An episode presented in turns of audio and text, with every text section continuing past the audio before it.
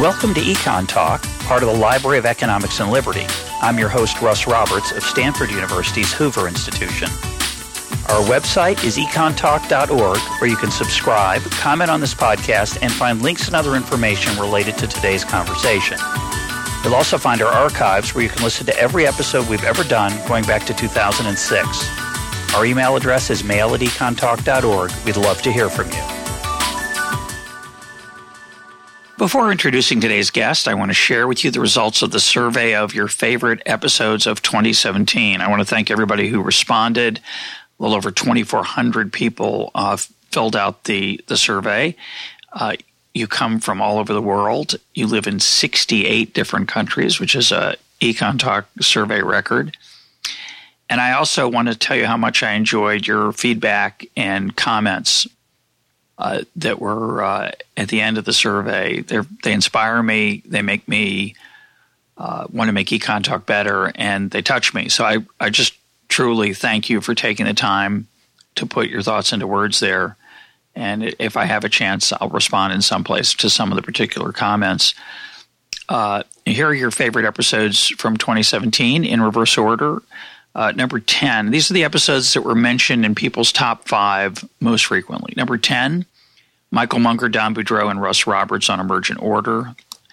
Number 9, Tim Harford on 50 inventions that shaped the modern economy.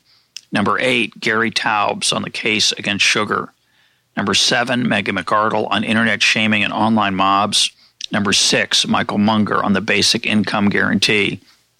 And here are the top five now.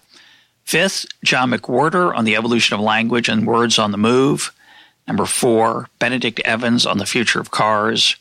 Number three, Nassim Nicholas Taleb on work, slavery, the minority rule, and skin in the game. Number two, Michael Munger on permissionless innovation. And the number one episode listed by 22% of you as a top five episode. Number one was Sam Quinones on heroin, the opioid epidemic, and Dreamland. Um, and the last thing I want to say about the survey today is that a number of people complain or observe.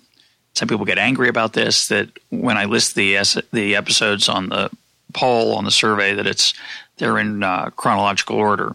I think that's helpful to help people think about when they occurred and what they thought about them. But it is little, it's a little bit unfair to the ones that fall earlier in the year I will point out that Sam Quinones' episode, which was number one, did fall early in 2017.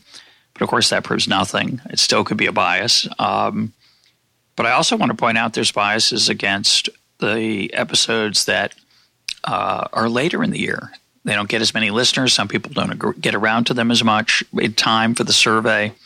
So it's not science, folks. It's not supposed to be. Just a, and it's it's just a a survey but it's okay. It's just a way to give you a chance to tell me which one episodes you liked and didn't care for so much. So again, I appreciate it, but I did want to respond to that uh, sometime, somewhat common complaint. And now for today's guest. My guest today is philosopher and author Elizabeth Anderson. She is the John Dewey Distinguished University Professor of Philosophy and Women's Studies and the Arthur F. Thurnau Professor at the University of Michigan. Her latest book, Private Government is the subject of today's episode. Elizabeth, welcome to Econ Talk. It's a pleasure to be here.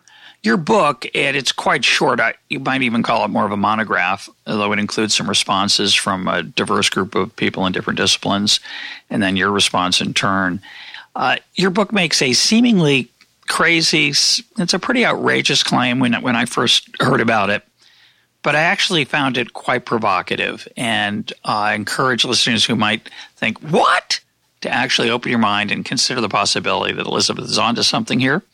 And what you write about is the freedom available to modern workers in private corporations and private workplaces. Uh, and I want to start with a quote.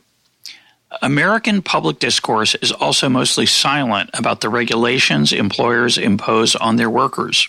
We have the language of fairness and distributive justice to talk about low wages and inadequate benefits.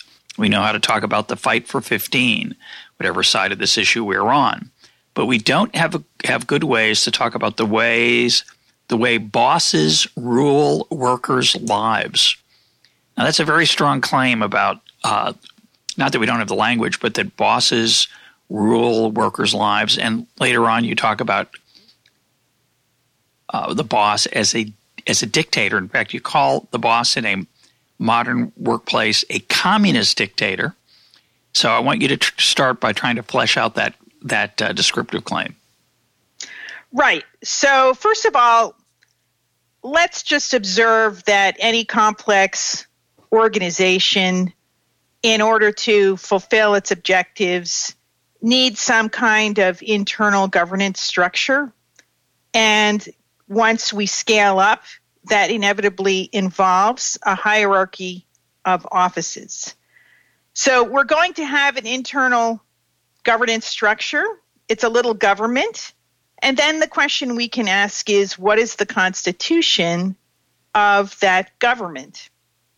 And the default constitution of the American workplace is a dictatorship. It's top down. The uh, chief executive officer, the managers, they're not elected by the people who are governed within that organization. The people who are governed are the workers. They're the ones who have to take orders from their bosses. So we have a dictatorship, and then the question is, why do I call it a communist dictatorship? You're absolutely right. I'm being deliberately provocative here.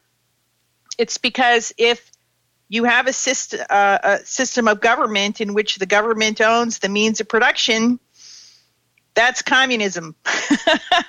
so, right, it's the corporation that owns the means of production. Uh, it's it's an internal government unto itself with the form of a dictatorship. So that's why I'm calling bosses communist dictators. Small c communists, not that they're members of the Communist Party. That would be big C communist. And it's a it's an accurate description in, in, a certain dimension. I'm going to challenge some parts of it, but I think it's it's important to make the observation, which we've made many times on the program before, and I think some people on the libertarian side of things struggle to accept this. But a corporation, a company, any kind type of workplace with multiple employees is um, it's a command and control environment. It's um, it's top down, as you say. Uh, this observation is made often by Coase in his classic work on the nature of the firm, going back to 1938. Uh, it's essentially embedded in Hayek's work because Hayek will say, uh, people say complaining to Hayek, well, you're against planning. And he says, no, I'm not against planning. It's, it's a question, as John Papola and I talked about in our rap video, is who plans for whom? It's who does the planning. And in a, in a true communist or socialist state, uh, the planning, the top down planning comes from a centralized uh, set of government officials. But in a corporation or company, it comes from the bosses, the CEO or and others in that hierarchy who boss people around. And this is the key point with in one of the key points, they boss them around without prices. It's not a market inside a firm. So there's planning inside, there's islands of planning, and you and I plan all the time for our lives. So emergent order, which is a favorite topic here. It's not that, oh, we just leave things alone, everything turns out great. That's never been the claim. The claim is uh, you leave things alone from a certain level of top down, that is from the government, and you let these private enterprises plan accordingly to um, to figure out what's what's best for each individual and for each organization, and it, the competition among them is what leads to outcomes that we who are in favor of free markets find attractive. So what's wrong with that? So I accept your your nomenclature. It's a bit provocative, but I think it's accurate more or less. Dictatorship's a bit strong. We'll talk about that. But what's wrong with this? So there's there's top down and within certain parts of the economy. Right. And so I want to stress that my objection is not to the fact that the internal government of the workplace involves some uh, hierarchical structure, I think once you scale up, there's no other way to enable a large organization to coordinate. So they're going to have to be authority relations within the firm. What I object to is what I call private government. And by private, I don't mean it's part of the private sector. What I mean is that the bosses exercise nearly unaccountable power over those they govern And my objection is basically that it leaves workers vulnerable to all kinds of abuse. So, one of the uh, examples that I cite, although it's far from the only one, is the fact that workers in the poultry industry aren't even allowed to have bathroom breaks. They're told they got to show up wearing diapers. they're mocked. told, you know, if they don't have diapers, they're urinating on themselves. It's just an appalling humiliation and abuse. Workers should at least be entitled to go to the bathroom. Uh, but we have many. We have many other cases. Ninety percent of restaurant workers suffer sexual harassment. Um, just mountains of abuse, and the abuse exists because bosses have unaccountable power, and that's what I call private government. Well, that 90% seems a little high to me, but it, you could argue it doesn't matter. It's, even if it's 10% or 20 or 30, it's, it's still horrible. Um, and of course, we have laws against certain types of abuse by uh, bosses. Obviously, a boss who strikes a worker uh, can go to jail for assault or other other things. What I found most interesting, though, is the range of stuff that bosses can dictate to workers uh, that is that, that, that are totally legal. Quite right. Yeah. One example being lack of bathroom breaks. Again, I don't know how common that is, but again, even if it's just once, it's still pretty appalling. Uh, what else do you got for me? Well, we could take a look at white collar workers who are quite commonly pressured by their bosses to uh, contribute money to favored political campaigns or political action committees. My own husband, who works uh, actually at a nonprofit healthcare organization, has been pressured to contribute to their political action committee. And it's one of those things where, you know, he resents that. He doesn't particularly care to advocate for what his uh, what his employer's political causes are because especially since most healthcare organizations primary interest is raking in more money and hiking prices, and he doesn't actually believe in that. Um, but you know, his donations are monitored by his boss. So he's resisted that, but a, lot of workers may well think twice about whether they're really free to do that, especially if questions of promotion uh, up the hierarchy of the firm are on the line. You also point out that the employer often has the ability to dictate what you do when you're not at work. Quite right. And this, I think, is even more objectionable. Um, normally, we think that once you're off duty, you should be free from any kind of control or regulation by your boss. But in the United States, the default rule of employment is employment at will and that entails that your boss can fire you for any or no reason at all, including things that the boss finds out about your off duty activity. Uh, for instance, uh, if one has a, a gay partner, in many states, one isn't protected against discrimination on account of sexual orientation. Stuff that you might post on Facebook expressing perhaps controversial opinions can get one fired even if even if the Facebook posting isn't addressed to fellow workers or harassing them in any way but just expressing an opinion that the boss disagrees with. Um, recreational use of drugs and alcohol over the weekend. Seems to me the boss, none of the boss's business what you're doing. Of course, you can be reasonably expected to show up sober on Monday, but uh, you know, recreational activities over the weekend, I don't think should be subject to the boss's control. But in reality, uh, people are fired for what they do over the weekend and in their leisure time. And what's the um, I, I, can do it, but I'd like to hear you try to do it. What would be the standard libertarian response to these kind of concerns? Um, why, yes. why do people like me tend not to worry about this until we read your book? Uh, because there's always the exit option. Uh, there's a formal symmetry between the right of the boss to fire you for any or no reason and the right of the worker to quit for any or no reason. One of the things I liked about your book, Elizabeth, is that you did a very fair job talking about the people who don't agree with you, which is rare, which I appreciate. um, you didn't make a straw man or uh, take cheap shots uh, or distort the arguments of, say, Adam Smith, that we're going to get to in a minute. I thought you did a did a very nice job. But that would have been my response when I, somebody had mentioned this stuff. And I said, this is silly. You can always quit and go work somewhere else. So what's wrong with that argument?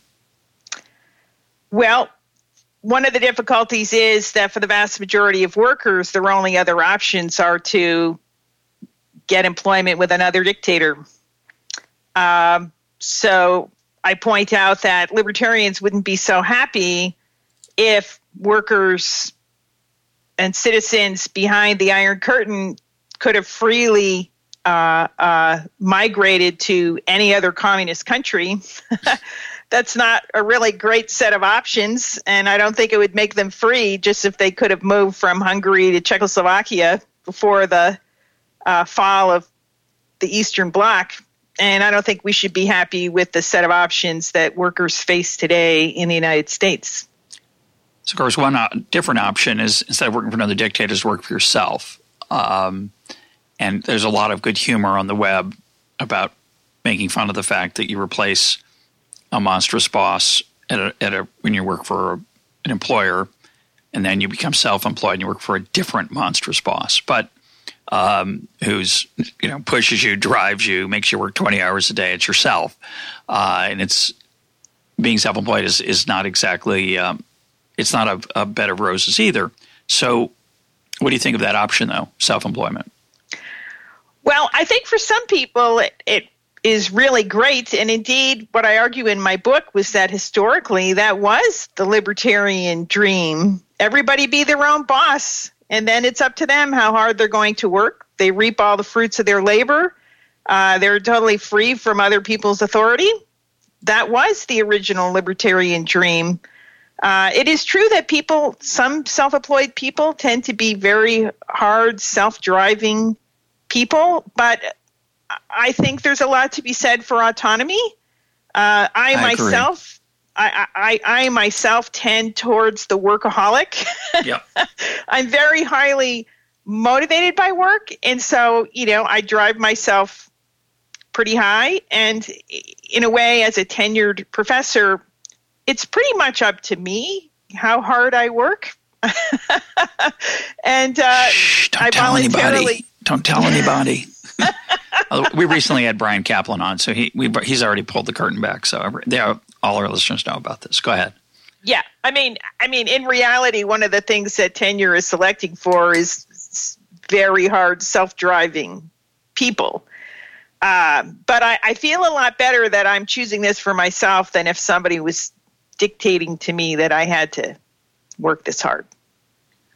So I think it's more, you know, when you think about my argument on these issues or the way I would generally frame it, it's not so much that you have the choices to work for a different dictator. It's that the fact that they're different choices usually mitigates the level at which a dictator will take advantage of the power they have available to them because they're not they don't have a monopoly.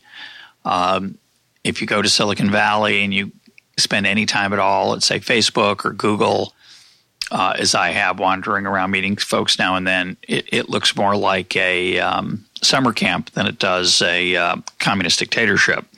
It's a very pleasant place to work, more or less. Sure, there are unpleasant things. We've talked about some of the challenges that maybe Google has with with political diversity or ideological diversity. There's a little bit of groupthink and uh, other things going on there, but on many many dimensions, it's um, it's an enormous improvement.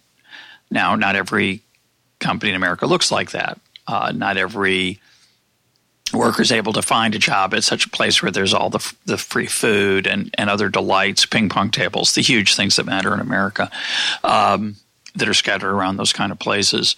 But the argument would be that yes, the boss has that potential, but the boss pays a price and a firm that abuses its workers is going to struggle to attract workers. Uh, now, I always found that to be a pretty compelling argument, uh, or at least that empirical argument. what your book forces me to do is consider the possibility that that the fact that it's maybe rare is not sufficient to reject uh, your argument uh, of abuse. Uh, the fact that these abuses do take place uh, does raise a flag for me that even though competition may reduce them, uh, it's still an issue to, to take seriously. But how do you feel about that? Do you think the competition, just on the empirical side and the relative costs and benefits, do you think competition uh, is, an, is a sometimes at least effective protector of the worker?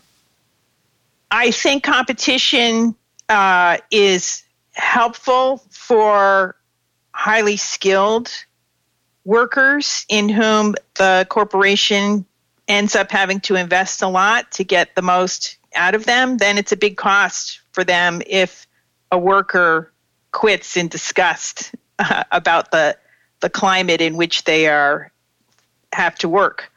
Uh, for lots of other workers, especially low paid, unskilled workers, it's not at all clear that um, the exit option puts sufficient pressure on employers to make conditions decent. So we do observe quite a lot of employers who tolerate extraordinarily high turnover rates uh, because if they're unskilled, it's not that costly just to hire new people.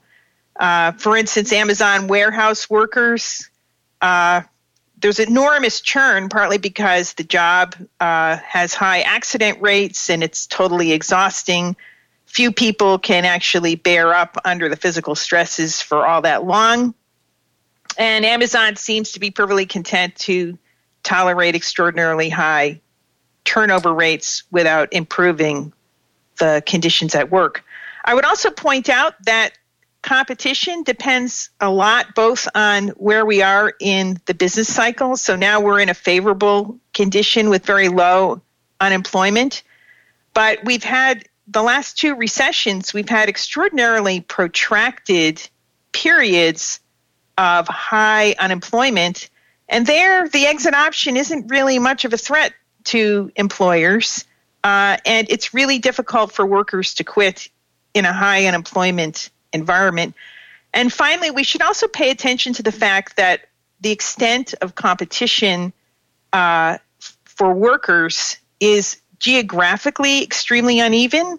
So, recent research has found that, especially in rural areas and small towns as well, the number of employers who are competing for people in a particular occupation might only be one or two or three.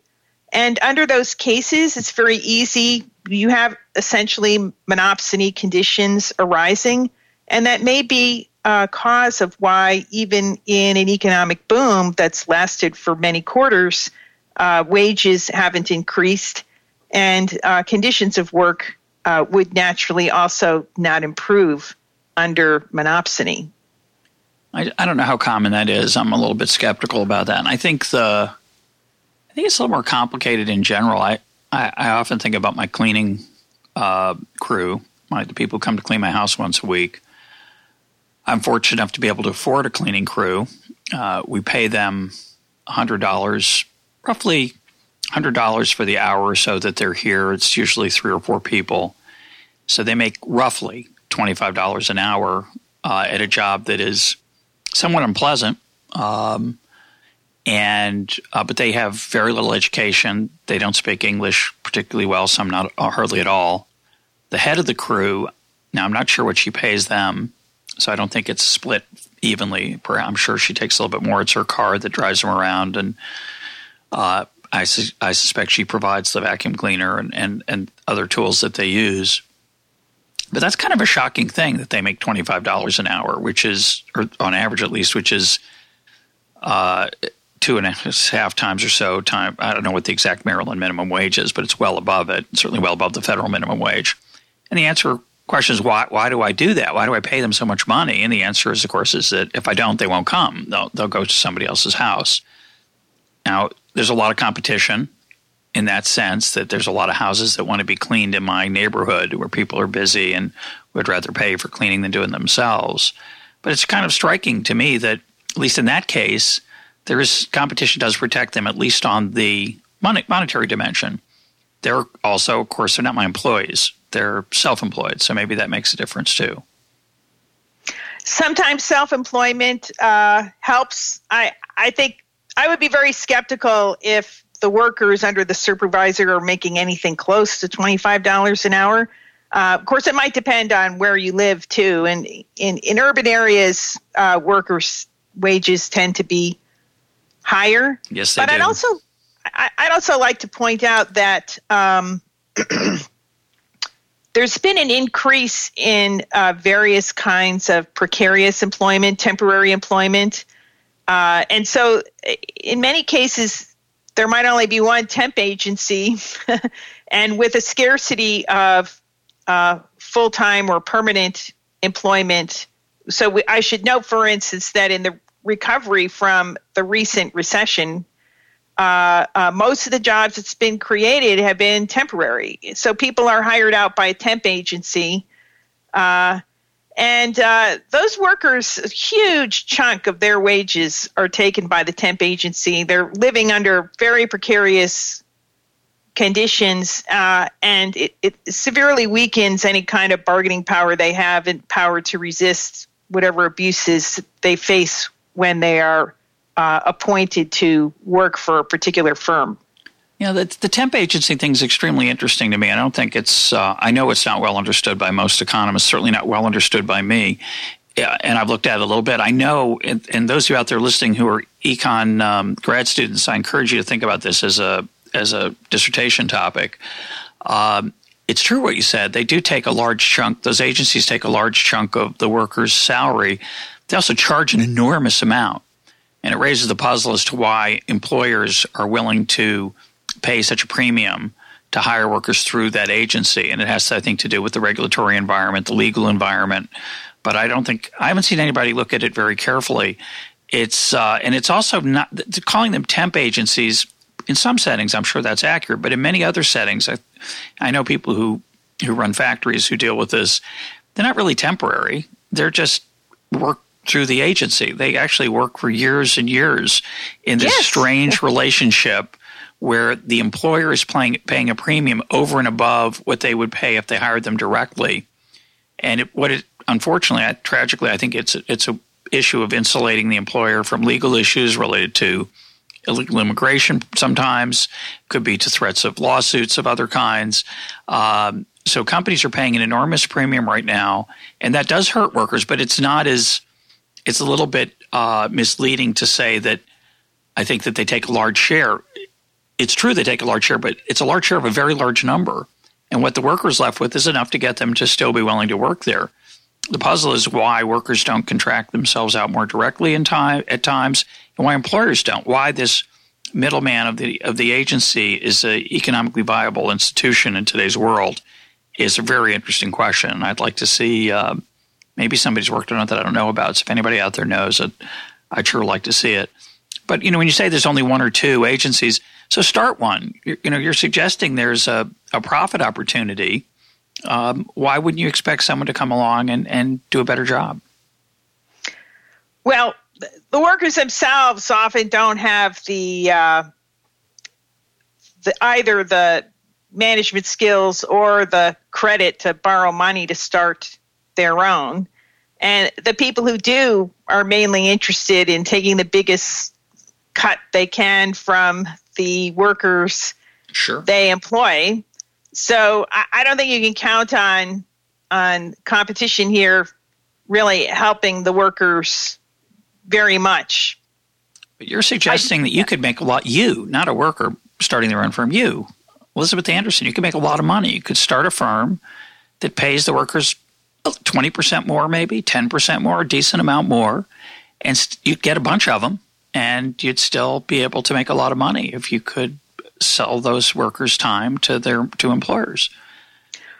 Right, and so the, the question is uh, whether there's that much room.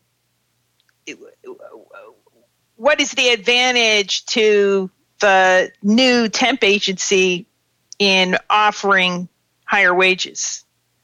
It's not it's not clear to me what the advantage is to them. You'd make money. That would be the claim. If well, but they would claiming, make less money. well, you make less money than the existing firms, but you're claiming the existing firms are exploiting the current workers. So there'd still be, in theory, room for an employer, a new agency or a new employer to come along. It's always the issue here in these kind of competitive situations, right? If if if Amazon treats its workers badly, people with low skills, in theory, should be able to find a work a workplace where they're not abused. What you're suggesting is they're all being abused or that it's frequent uh, or that it's common because of the lack of skills that these workers have and the market power that these employers have over them. And I, I, I, disagree with you about the frequency of it, but I don't disagree about the existence of it. And, and I want to come back to my the point I made earlier, which is you could argue that the existence alone is sufficient. And let me let me make the argument against me very as strongly as I can. If someone says to me, we need to require seatbelts because seatbelts save lives. I always say, yeah, but it it treats people like children, and I don't do a crude cost. I don't do any kind of cost benefit analysis when I think about liberty. I'm a I'm a classical liberal or a libertarian, and I think people should be responsible for their own lives. Yes, there's an issue about externalities and, being able to control the car if you're not wearing the seatbelt and hurting someone else. Put that to the side. Just this issue of whether, just take the nanny state claim. I don't like the nanny state and the fact that the nanny state might save lives by banning trans fats and taking into account the fact that trans fats might be good for you even. I have no idea, but the fact that the nanny state makes mistakes, even if it didn't make mistakes, it would bother me because I don't like the idea of being tr- infantilized by uh, the power of the government. And what your the point you're making, I think, which is very powerful, is that why would I, if I accept that point in the case of public government, what we would call normally public government, why do I accept it in the case of private government? Why do we do a cost benefit analysis there when it comes down to freedom? And I think that's a very compelling point. Yes, exactly. And but I also want to make the additional point that the constitution of workplace government is itself a creature of state regulation. Correct. It's the state that creates the infrastructure of employment law, and it's already handed all the authority cards over to management. Uh, and so, in that context, management doesn't really have any incentive, or rarely has an incentive, to deal any of those authority cards back to workers. And that's one of the reasons why workers have so little liberty on the job and even in many cases off the job. I don't know. I mean, you'd have to. One of the challenges of your worldview, at least some pieces of it, is that it's hard. Seems hard for it to explain the enormous transformation of the workplace over the last hundred years. And it's, I would argue, it's very little to do with with government regulation. It has to do with market forces that have raised standard of living, raised wages, reduced the work week, gotten rid of many of the abuses. I mean, the fact that so many people more than ever today can take effectively leisure on the job if they want. It's true that some cases they can't, but in so many more they can suggests that the overall situation is not as bleak as you're as you're arguing. Well, in some respects, it is the case that uh, conditions of work are a lot better than they were even 50 years ago. Uh, I would credit automation for a lot of that, especially Correct. you know in manu- manufacturing jobs. It's a lot less injury producing. Yep. it's a lot less polluting. It's way safer, and uh, you can go uh, uh, right outside of Detroit to the River Rouge Automotive Assembly Plant. Uh, they have tours. It's amazing how much better working conditions are for workers assembling these trucks than they were back, you know, uh, during the the era of mass industrial employment. So I agree with you that there that there have been some genuine gains, but there have also been some degrees of deterioration because of the decline of permanent full time employment. Uh, there's an increasing percentage of workers who are part of the precariat who really are not sure what they're going to be doing uh, some months hence. Um, it's a lot less stable, especially for younger workers who are now, you know, jumping from one job to the next because nothing really lasts or builds into a career. And those people are especially vulnerable. You want to say something about the gig economy and Uber, Lyft, etc., yeah. where on the surface, at least, and it, I feel this way. I suspect you don't, but it seems to me that that allows a lot more autonomy for people, um, and they really appreciate it. Well, it is true that uh, Uber drivers have a great advantage in that they can set their own hours, and that does enable a lot of autonomy. Uh, the downside is that um, a lot of these workers also don't have secure enough employment to to plan ahead, do long term projects like uh, buying a house. Uh, there's there's a lot more insecurity, and of course, if you actually take a look at the business plans of Uber and Lyft, it's they've been losing money like crazy. It's not yeah. clear that they have a, a a real idea about how to turn a profit. Yeah, it's not clear it's viable. I'm I, I, I agree.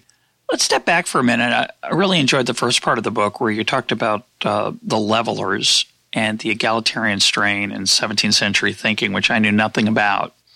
Uh, so, talk about who the levelers were, and we'll bring it. We'll come back full circle and get to modern times. But uh, sort of vision that people had about personal liberation, flourishing, and autonomy.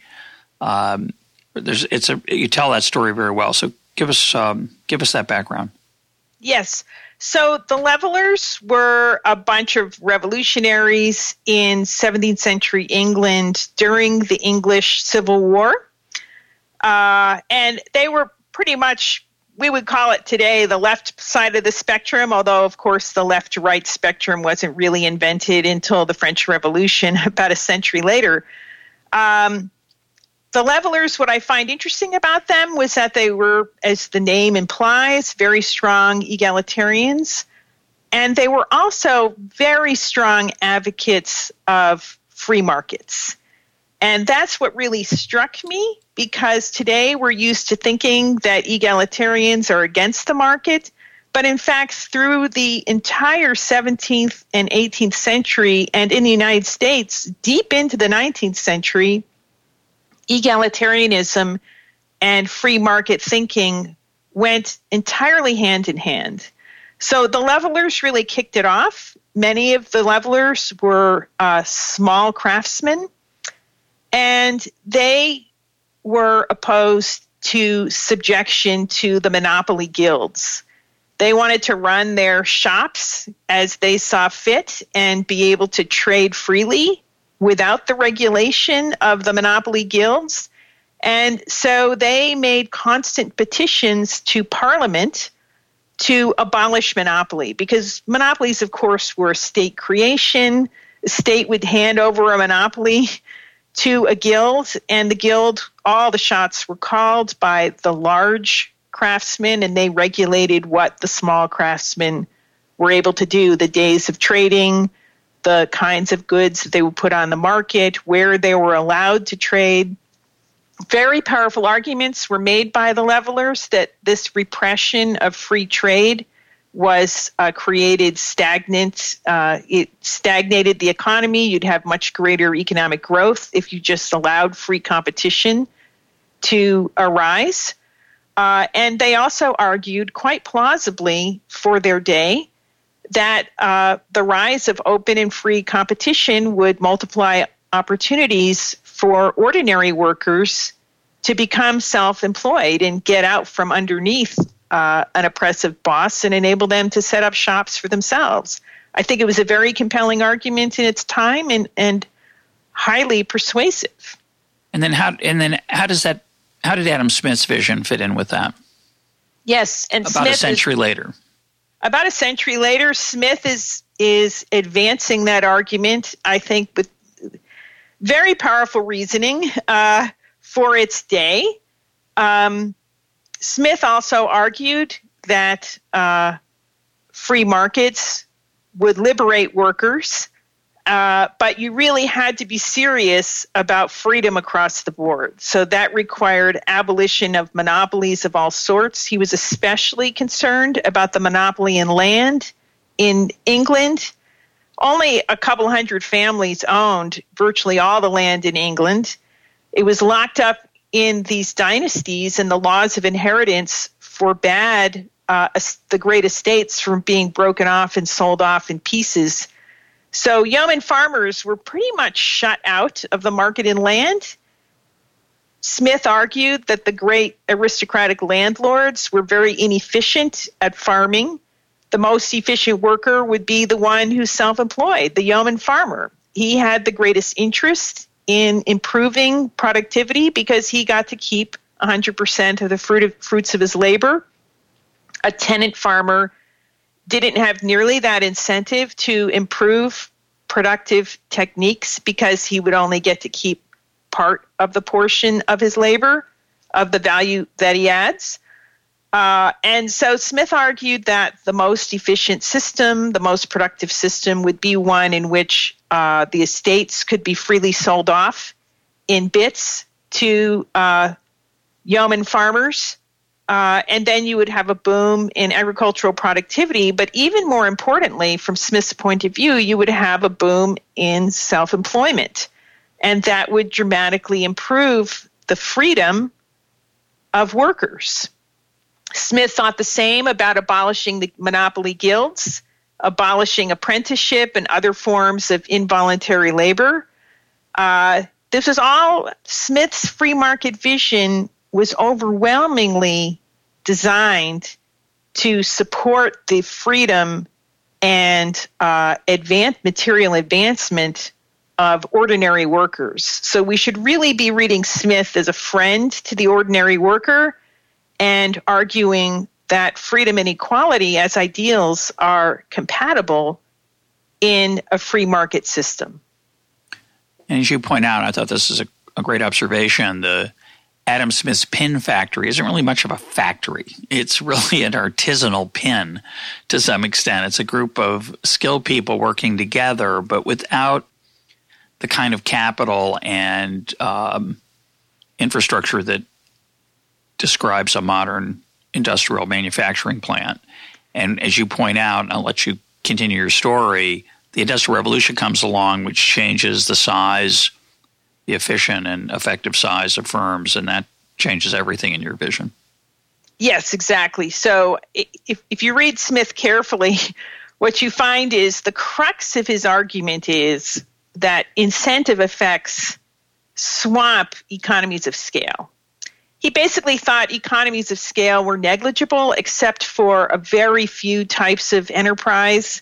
Uh, canals, for instance, are really large. They take huge infusions of capital.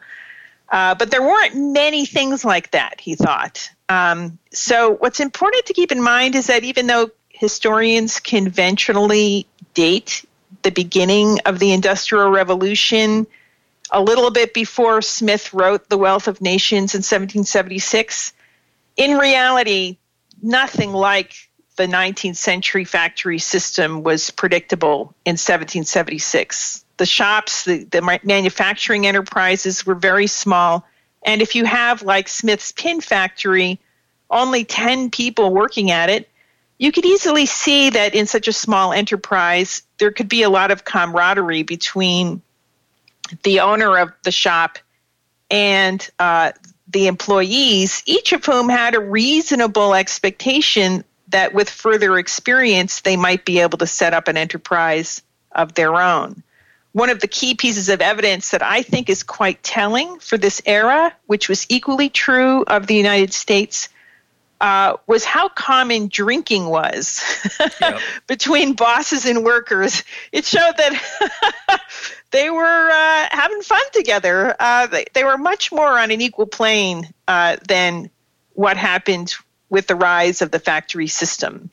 So, what happened with the Industrial Revolution is uh, a set of technologies was invented that uh, massively increased economies of scale to a, a degree that was completely incomprehensible in the late 18th century. And once you have, once you scale up the size of the enterprise, again, I, I, think it's just fundamental scale and hierarchy pretty much go hand in hand. It's almost impossible to manage a large scale enterprise without a hierarchy of offices. And it's that distance between managers and workers through layers of the hierarchy uh, uh, that opens them up to uh, to greater forms of abuse than when their boss worked under identical conditions to they themselves, as in the traditional artisanal mode, when uh, you know a master craftsman did exactly the same kind of labor as his journeyman. It's it's ex- it's extremely interesting. I think about my my father's father, my grandfather, who was a peddler, and who was, I would say, temperamentally not very well suited for employment uh, and working for somebody else, and as a result, had a pretty hard life financially. Did okay, um, you know, but a lot of ups and downs and and some very tough times, and never any particularly great times uh, for for his financial well being. Um, and so I don't want to romanticize self employment, and I don't want to understate the harsh, hardships of a Manchester, England factory worker in 1850 because I don't think they were very pleasant. Course, nothing was very pleasant back then. Um, there were a few people who had pleasant lives, but not not so many. And when I step back and, and put your history in perspective, I'm struck by the fact that that all changed mostly through forces not related to people like you and me, um, philosophers and, and policy analysts, but but more just through the natural forces of, of competition and and human innovation. So those technologies that made the firms bigger that allowed workers to be treated in a somewhat prudish way by authoritarian bosses and hierarchies that's what gave us the wealth that lets us have what so many people have today not everybody but so many and so i, I i'd ask you as a philosopher as an ethicist, was that a good deal? Should we not encourage that over the generations, or should we pay a price and intervene in that system in ways that would slow it down but would lead perhaps to more dignity in the short run? So, I think if we look at the history of the Industrial Revolution, it is true that the great benefit it brought was spectacularly increased productivity It just immense, mind blowing compared to previous centuries. But I wouldn't credit technological improvement alone for the improvement in ordinary workers' lives. I would argue that the rise of the labor movement and the democratization of the uh, advanced uh, countries, the economically advanced countries, were also critical factors in making sure that the fruits of that higher productivity were widely distributed to the workers. So that was, I think, an essential part of the story of the second half of the 19th century uh, and all the way through the post war era. The strength of the labor movement was very, very important in ensuring both the dignity of workers within the firm and their access uh, to the to the fruits of this enormous technological improvement. And what we see is in you know in just the broad history of capitalism is there's an inflection point in the mid 70s and what you see around that time is worker productivity, labor productivity continues to increase, but workers are no longer seeing uh, uh, advances in their wages that track rises in productivity. Whereas from the post war era, right around to the mid 70s, workers' wages were increasing pretty much exactly in line with increases in productivity. Workers really haven't done well in, in the past uh, few decades, notwithstanding spectacular technological advances, because most of the economic growth has been absorbed maybe by the top 10%. Yeah, I, I just people. think I just think that's just totally wrong. But it is though it's widely believed, and I'm not we're not going to uh, debate here, other than to point out that we don't measure productivity particularly well with in the era of computers. We don't measure prices very accurately when there's enormous rapid quality improvement. So I would argue that our measures of standard of living are grossly inaccurate. And to just make a crude argument, since we, we're not going to get into the weeds here, I don't think the average American would want to live in 1970 or 73, which is sort of that inflection point. So I think that's a bit of a that's a long another story. Interested listeners know that. I mean, all my listeners know this is one of my favorite issues, and creating a series online called The Numbers Game. Uh, you can go to policyed.org and look at the first two videos are produced that start to look at these issues in more depth. So, encourage people to do that. But I do think, I do think there are people being left behind these days and I don't. I just don't think it's the bottom ninety percent. I think it's the people with the least skills who are least able to be part of of the modern economy. And I think they do have a very hard time. I think they do have a tough time in the workplace. I think the places that are the options that are available to them are pretty are much bleaker than um, than they used to be, and certainly bleaker than what you and I are able to enjoy where we're working. And I don't that part I, I don't deny. Um, talk a little bit about, uh, and you can react to that if you want. So it just seems to me that the income data show that the vast majority of increases in in in income have been reaped by pretty small slice at the top. So yeah, you could argue that maybe objective standards of living uh, uh, have improved because now everybody's got cell phones and so forth. I worry more about the difficulties that workers have in, say, getting access to health care to a certain degree. Healthcare reform has helped them, but a lot of those workers are actually uh, priced out of the market even today because we don't have universal health care.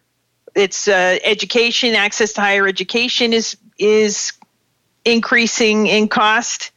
Uh, there are some real basic things here where I think people are having a harder time getting access to, not to mention uh, housing prices uh, in the areas of major job growth. And, and here's a point at which you and I would probably agree. I think the uh, intensity of zoning regulations that forbid free development of cheaper housing for ordinary people uh, is a major cause of outrageously inflated housing costs in the major metropolitan areas where we're seeing uh, the the largest growth in really good jobs, and that is severely constraining opportunities for ordinary workers.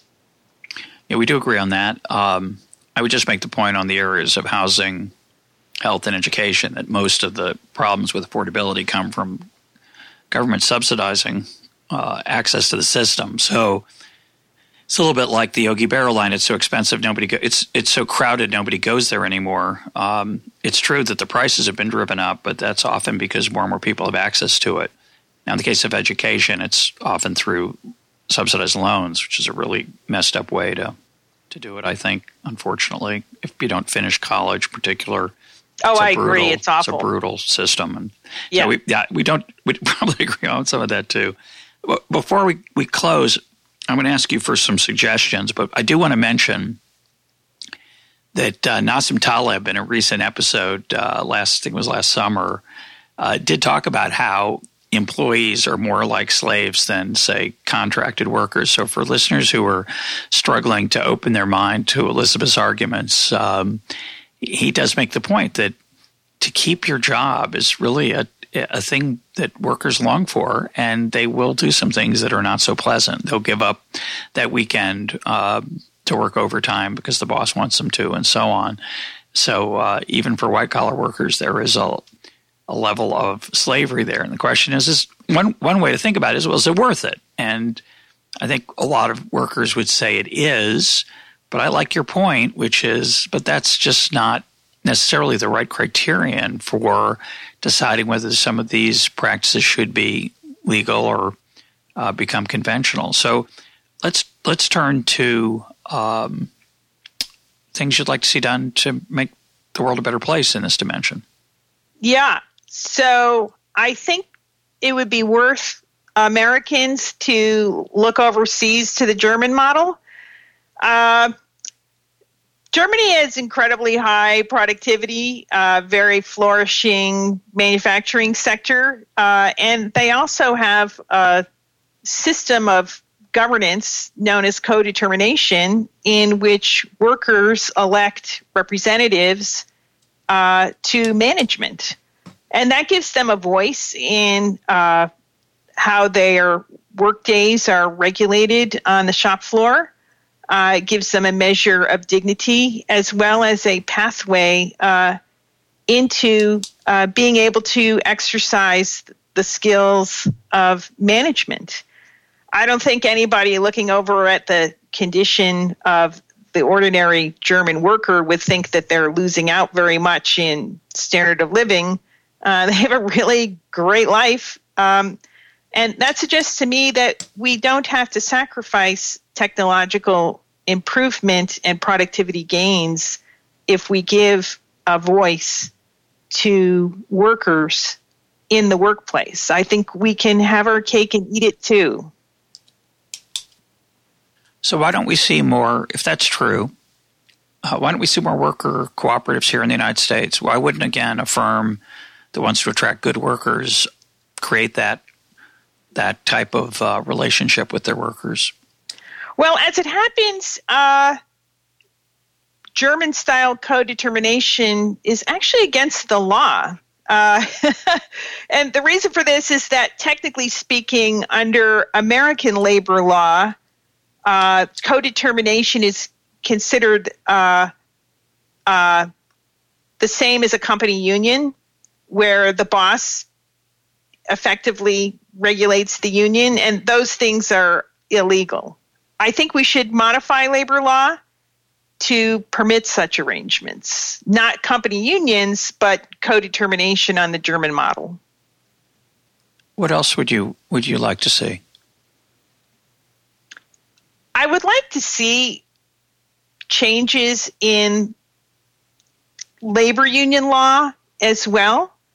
I think it's important to for workers to have access to modes of organization that aren't necessarily sited in a particular individual shop floor. Uh, in the days of mass employment, mass manufacturing employment, it was easy to organize workers uh, on a very large scale. But those kinds of systems of employment have really declined lately and that's made organization much more difficult. Uh, so I would like to see, for instance, access to unionization on the part of temp workers. I'm not sure exactly how that would work, uh, but I do think it's time to rethink the classic uh, union model as it's developed in the United States. Do you think we should change the um, the ability of, of employers to fire at will? I think some constraints on the ability to fire at will would be merited. Uh,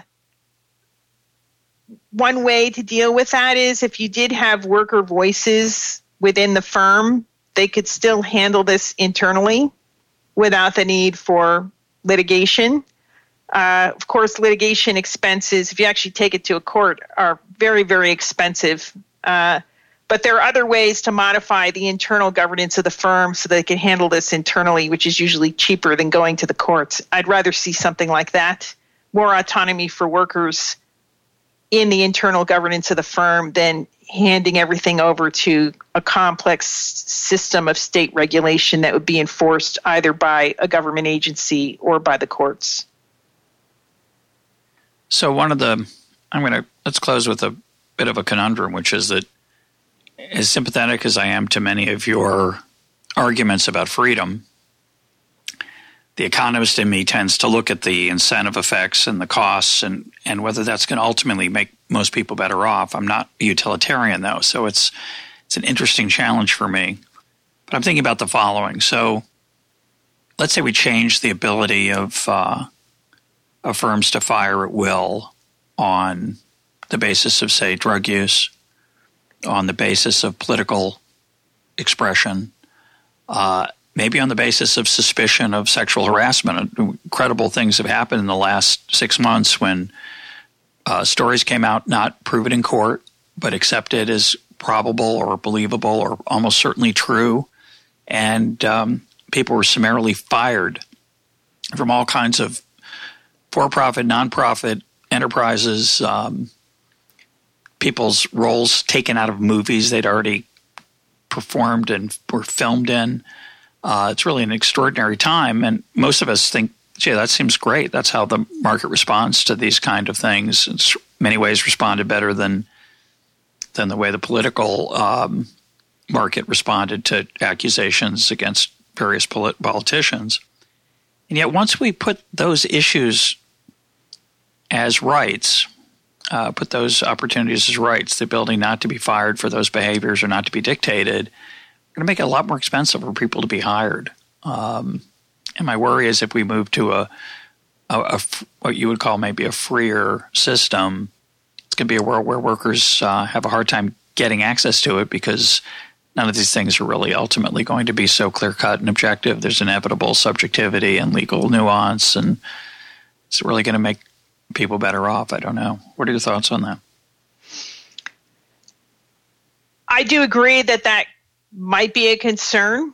Uh, and I, I, think we really would have to look empirically, see how it plays out, uh, and then go back to the drawing board and rejigger the way the internal governance of the firm works because the other side of the coin, of course, is that a lot of people are unjustly fired for reasons that you know. Sure.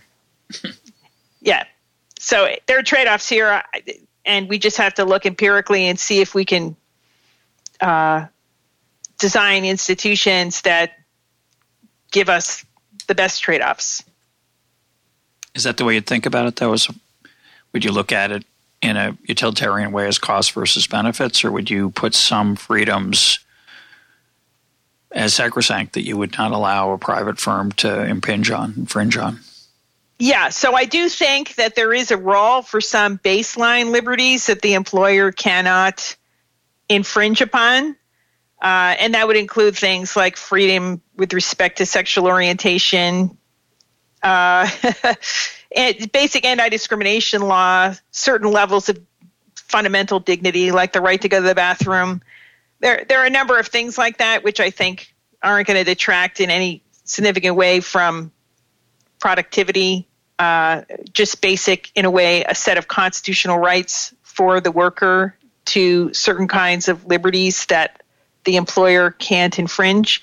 So I think there's a baseline level that could be set as part of the constitution of the firm. But firms and working conditions and so forth vary so much. I don't think a lot can be done at that level. Uh, you want the internal governance of the firm to be responsive to some of the more fine grained concerns that arise due to very different uh, manners, modes of production. Uh, and that I think you get that information by enabling workers to have a voice in how they're governed.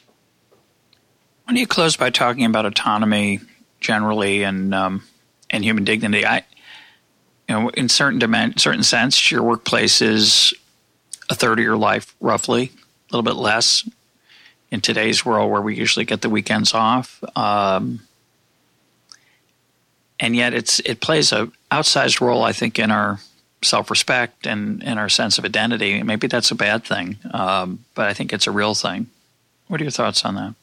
Yeah, I agree. I, I think it plays a spectacularly large role in the sense of dignity and worth that workers have, especially in countries that inherited the Pro- Protestant work ethic.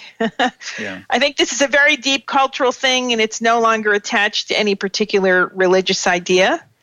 Uh, so here I am, an atheist, but boy, do I, I am very strongly driven by the Protestant work ethic. no getting around it. Um, it's just, I, I, feel it in a very deep rooted sense. Uh, and I think many people do. That's, that's, that's a sense of where they get their dignity. I think it's a very, very powerful strain in uh, American culture in particular, even in con- contrast with the rich countries of Europe. And I think there are costs to it. Absolutely. I, one of the things I worry about is that the impending automation of millions of jobs may well lead to a situation in which tens of millions of people maybe don't have many prospects of stable work at all. And I think we really have to worry about where are they going to find not just the means of subsistence. Uh, even libertarians are thinking about having some kind of basic income scheme to cover them. But it's a question of how are they going to fill their hours with meaningful activity in which they can take pride. Um, I think the problem hits men harder than women. Women are used to thinking, okay, if I can't get a job, I can raise my kids, and that's super meaningful activity. Uh, and men maybe will come around to that view, but I think it's harder given the way um, dependent care is gendered in American society. Men feel a little uncomfortable in those roles. Uh, and then, you know, suppose we get the Google truck and millions of truck drivers are unemployed. What, what are they going to be do? What are they going to be doing? What's going to be the, their source of pride and dignity in a sense that they're contributing to society I think it's a real open question how we're going to handle that. My guest today has been Elizabeth Anderson. Elizabeth, thanks for being part of Econ Talk. Thank you. It's a pleasure to talk to you.